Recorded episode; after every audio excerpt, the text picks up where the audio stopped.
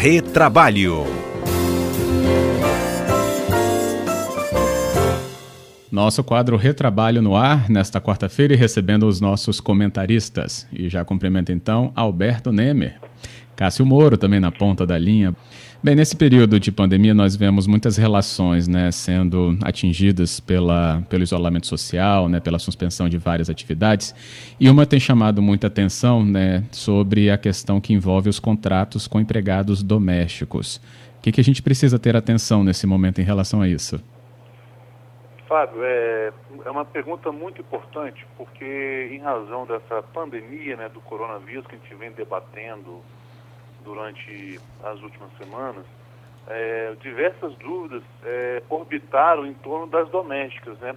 As pessoas não sabendo se podia obrigar ou não obrigar a doméstica a trabalhar, se poderia suspender contrato, se poderia reduzir contrato, se poderia antecipar as férias.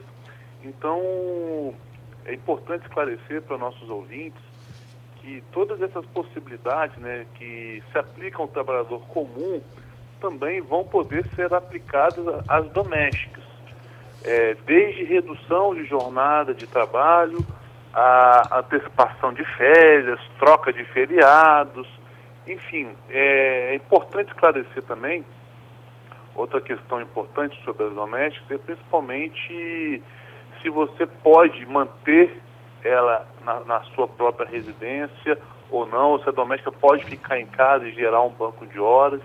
Então, essas dúvidas que, que, que, que, que surgiram né, diante dessa pandemia, que a gente vai tentar esclarecer aqui durante o programa, juntamente com o Cássio. O que, que você acha disso aí, Cássio? É, eu acho que sim. É, é, de fato, a legislação permite, a, a, MP 927, inclusive, abre um artigo específico dizendo que também as domésticas, os rurais, eles, eles são atingidos pela medida provisória, que prevê lá antecipação de férias, é, banco de horas, aquela coisa toda, tudo isso deve ser adaptado a essa, essa, essa relação de empregado doméstico. Lembrando que emprego doméstico tem algumas peculiaridades muito, muito interessantes. Né? Há um trabalho, primeiro que é uma função de altíssima confiança, é um trabalho que é feito no interior, na intimidade da casa, e é um trabalho que exige um contato muito grande, então deve-se sempre observar aquele princípio da proteção da coletividade que a gente já falava no começo dessa pandemia. Então deve-se deve -se, deve -se ter medidas que é, protejam a, a, saúde e a segurança do, empre, do empregado doméstico com toda certeza. Isso aí. As pessoas que fazem diária também entram nessas, é, nessas análises? Essa, essa é uma questão muito importante, essa pergunta é interessante. Na verdade, existem basicamente dois regimes de trabalho nas residências das pessoas. O do emprego doméstico, que é um contrato muito semelhante àquele do empregado de CLT, ah, e existe o diarista, né, o famoso diarista, diarista.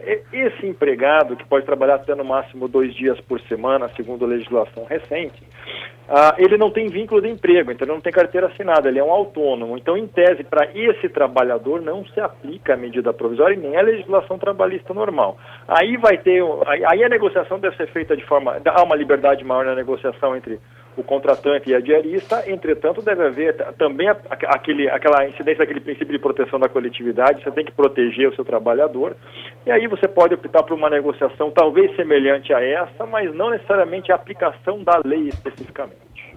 Perfeito, exatamente. Ah, então, de forma bem resumida, ah, o prestador de serviço, que, é o dia, que, é, que se chama diarista, né, as, as, os regulamentos da CLT não se aplicam a ele. Então aí o, o contratante, o prestador de serviço vão poder ajustar da melhor forma que entenderem. É, nessa questão, é, talvez né, com lidar com essas medidas né, e o que está previsto, inclusive, na medida provisória, para as pessoas que têm né, esses, esses trabalhadores em suas residências, pode ser um pouco dificultoso. Né? O que, que a gente pode falar então sobre, por exemplo, as férias? Tem que anotar, né, fazer anotação, entrar em algum sistema, né, que a gente sabe que alguns exige, exigem isso? É uma boa pergunta, Fábio. A, o governo, por meio do Ministério da Economia, ele criou um, um sistema né, onde as pessoas chamam empregador web, Lá, o empregador que for fazer qualquer tipo de questão com seu empregado, ou seja, que você vai aplicar suspensão do contrato de trabalho, se ele vai reduzir a jornada, se ele vai se ele vai antecipar férias, se ele vai antecipar feriados, é importante que tudo seja registrado. E nesse canal que chama Empregador Web, que chama Empregador Web, hum. eles vão poder fazer todos esses registros também formais. Por quê?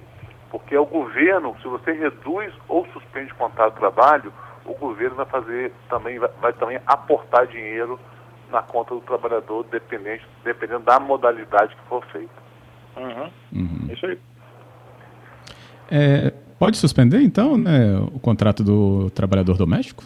Pode suspender, aí entra uma questão interessante. Pode suspender da mesma forma aqui do trabalhador normal, é, segundo a MP, uhum. é, a 936. Aí entra aquela questão, e aí, avisamos ou não ao sindicato? Existe um sindicato próprio de empregado doméstico, já que sindicatos de trabalhadores são vinculados a uma categoria econômica? Eu deixo essa bola para o Nemer. O que, que você acha, Nemer? É uma pergunta muito interessante. Eu acho que tem que notificar sim, Cássio, porque como existe sindicato das domésticas, né, uhum. eu acho que você tem como aí cumprir esse requisito exigido, esse requisito formal exigido pela medida provisória. Então, se você for fazer qualquer questão aí, qualquer ajuste nos termos da medida provisória, você além de comunicar ao Ministério da Economia, deve também comunicar esse sindicato das domésticas. E aí o canal é esse, empregador web né, também? Oi, desculpa. Deixa o Cássio falar então primeiro. Sem que haja uma concordância desse sindicato, né? É. Não precisa da concordância não, é só comunicação. Na minha opinião é isso. Uhum. Tá certo. Então, aí essa comunicação é via esse empregador web? Não, é, ótima pergunta, Fábio. Na verdade, essa, esse, esse empregador web, a comunicação, ela é feita para o Ministério da Economia, tá? É, para o sindicato, essa comunicação tem que ser ou por e-mail, ou por AR, tem que ser, pra, tem que ser uma outra forma de comunicação. Tá? Eu recomendo que seja hum. por AR, até para você ter o um comprovante aí de, de, de, de, envio e recebimento. Uhum. É, tudo que pode ser impresso vira, vira prova nos autos, né? Exatamente. Ah, a Maria da Penha, nossa ouvinte, está falando, né, uma análise que sempre surge quando a gente fala né, sobre empregado e empregador, né, sobre quem oferece e o outro lado que aceita. Aí ela fala se na negociação com diaristas, quem pode garantir que essa negociação está acontecendo de forma justa para os dois lados? Ah, essa é uma. A pergunta é interessante, é uma preocupação muito grande, mas é o momento, uhum. da, como eu já tinha até falado no, em outro tempo, é o momento do trabalhador impor sua, tentar impor sua vontade nisso também. É, o trabalhador também tem que estar ciente que é, é importante que ele não que ele não se exponha a riscos. E talvez ali uma negociação bem interessante, se fizer por escrito é interessante, e para o diarista especificamente, também talvez seja interessante, uh, já que, já que, já que o, o, contratante, né, o dono de casa, normalmente não exige, não, não precisa de trabalho todos os dias, ele uma vez ou duas vezes por semana, de repente pode negociar um espaçamento maior, garantindo o pagamento total. Por exemplo, se a pessoa vai duas vezes, continue pagando duas vezes por semana, a pessoa vai uma ou vai a cada 15 dias ou a cada 30 dias, afinal há uma certa essencialidade nesse serviço e depois compensa esse valor lá para frente. Tá? Talvez seja uma negociação plausível, sabe? Lá na frente, quando não tiver mais pandemia, olha, eu paguei para você todas essas diárias, agora a gente pode fazer uma compensação aqui durante um período de tempo. Uma espécie de, de banco de horas, ou banco de dias trabalhados aqui é, entre, entre autônomos. Uhum. Ah, então, é bom ter um registro também dessa combinação. Com certeza. Sempre é bom. Ótimo. Sempre é bom registrar tudo, Fábio. Eu sempre oriento isso, é muito importante. A Ângela é, questiona se é realmente esse empregador web que tem que ser usado na suspensão ou redução do salário das domésticas. É, é ela perguntou, desculpa, o que, Fábio, que eu não entendi? Se é, esse é o canal próprio mesmo para isso. Ela está ponderando que não seria esse. Porque dentro do empregador web, você tem uma aba lá que você coloca para empregador doméstico. Ou você ah, pode tá. fazer também pelo e-social, um ou outro. Mas pode seguir pelo empregador web que você consegue sim, sem problema. Uhum. É, talvez o e-social seja o que está mais, né, mais presente né, na, nessa rotina de muitas pessoas ainda. Exatamente, exatamente. Uhum, ótimo. Também tem outra questão aqui que chega pelo nosso ouvinte. Lembro que o nosso número é 992994297 sobre as férias. Aliás, sobre FGTS e férias, né? Como proceder com o pagamento? É o Cristiano.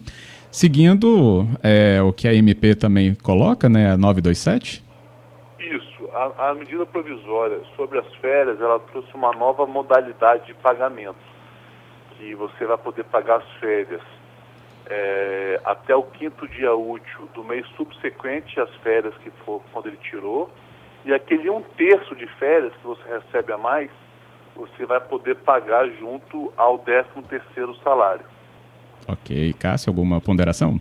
Não, é isso mesmo. Você vai ter um certo prejuízo na hora de receber, vai receber lá na frente, depois lá no final do ano, mas enfim, é uma solução encontrada pela legislação para aliviar um pouco o bolso de quem está pagando, né? Uhum. Queria uma análise de vocês, depois do repórter CBN que já está chegando, sobre o momento em que muitos decidiram sobre a demissão desse empregado doméstico. O que, que a gente tem que ter de atenção? Então, podemos tocar nesse tema já já? Claro, com certeza. De volta então com você na nossa tarde aqui no Cotidiano e retomamos o quadro Retrabalho com nossos comentaristas Alberto Nemer e Cássio Moro, onde a gente já trouxe orientações importantes nesse momento aí da pandemia, coronavírus, né, sobre os contratos de empregados domésticos muito baseado, inclusive, né, na medida provisória 927, e a gente trazendo essa explicação, então, para você. Já falamos aí sobre férias, falamos sobre né, as anotações necessárias, hora extra, banco de horas, que você documente tudo, que tenha, inclusive, né, os avisos necessários feitos dentro dos prazos que são regulamentados. E há um ponto aqui que foi levantado por dois ouvintes. Né? O Cristiano, ele traz aqui a mensagem dele pelo nosso número 992994297 e também recebi aqui a participação da Vera. E eles falam sobre esse momento em que houve demissão. O que, que tem que ficar atento é, sobre o regramento da demissão nesse momento? E a gente sabe né, que a possibilidade da demissão ela existe, né, no caso do trabalhador doméstico, já que tem muitos que estão né, fazendo a sua, seu isolamento social e preservando, inclusive, esse próprio trabalhador de ter contato também é, fora do seu próprio ambiente. Perfeito. É, é. importante esclarecer é, a todos os ouvintes todas as medidas provisórias editadas até hoje pelo governo é para manter empregos, né? É, para que os empregos sejam mantidos. E caso, porventura, os empregados, incluindo aí os domésticos, vierem a ser dispensados, eles têm direito a receber todas as verbas rescisórias inerentes ao contrato de trabalho. O empregador não pode se eximir de pagar nenhuma verba. É. E, e aí, como a gente tem esse arsenal, já continuando, como a gente já tem esse arsenal de, de medidas pelas MPs, é importante, existem medidas muito mais interessantes do que a dispensa. A dispensa, além de você ter que gastar um dinheiro com rescisória, além de causar um prejuízo imenso para o seu trabalhador, é, enfim, só traz prejuízo. Você tem a possibilidade, por exemplo, se não for possível manter o contrato, se não você está você, você como empregador também está sem renda, afinal o empregador doméstico não exerce atividade econômica como empregador doméstico, ou seja, ele não ofere renda pelo trabalho do empregado doméstico. Se você não, não tem jeito, você pode optar pela suspensão do contrato. A suspensão do contrato permite que o trabalhador receba o benefício emergencial, enquanto o contrato é preservado, né? É uma, é uma, é uma estratégia, uma estratégia, é uma saída para um último caso. Perfeito, uhum. perfeito. É, o Cláudio falou que o último caso seria a demissão mesmo, né?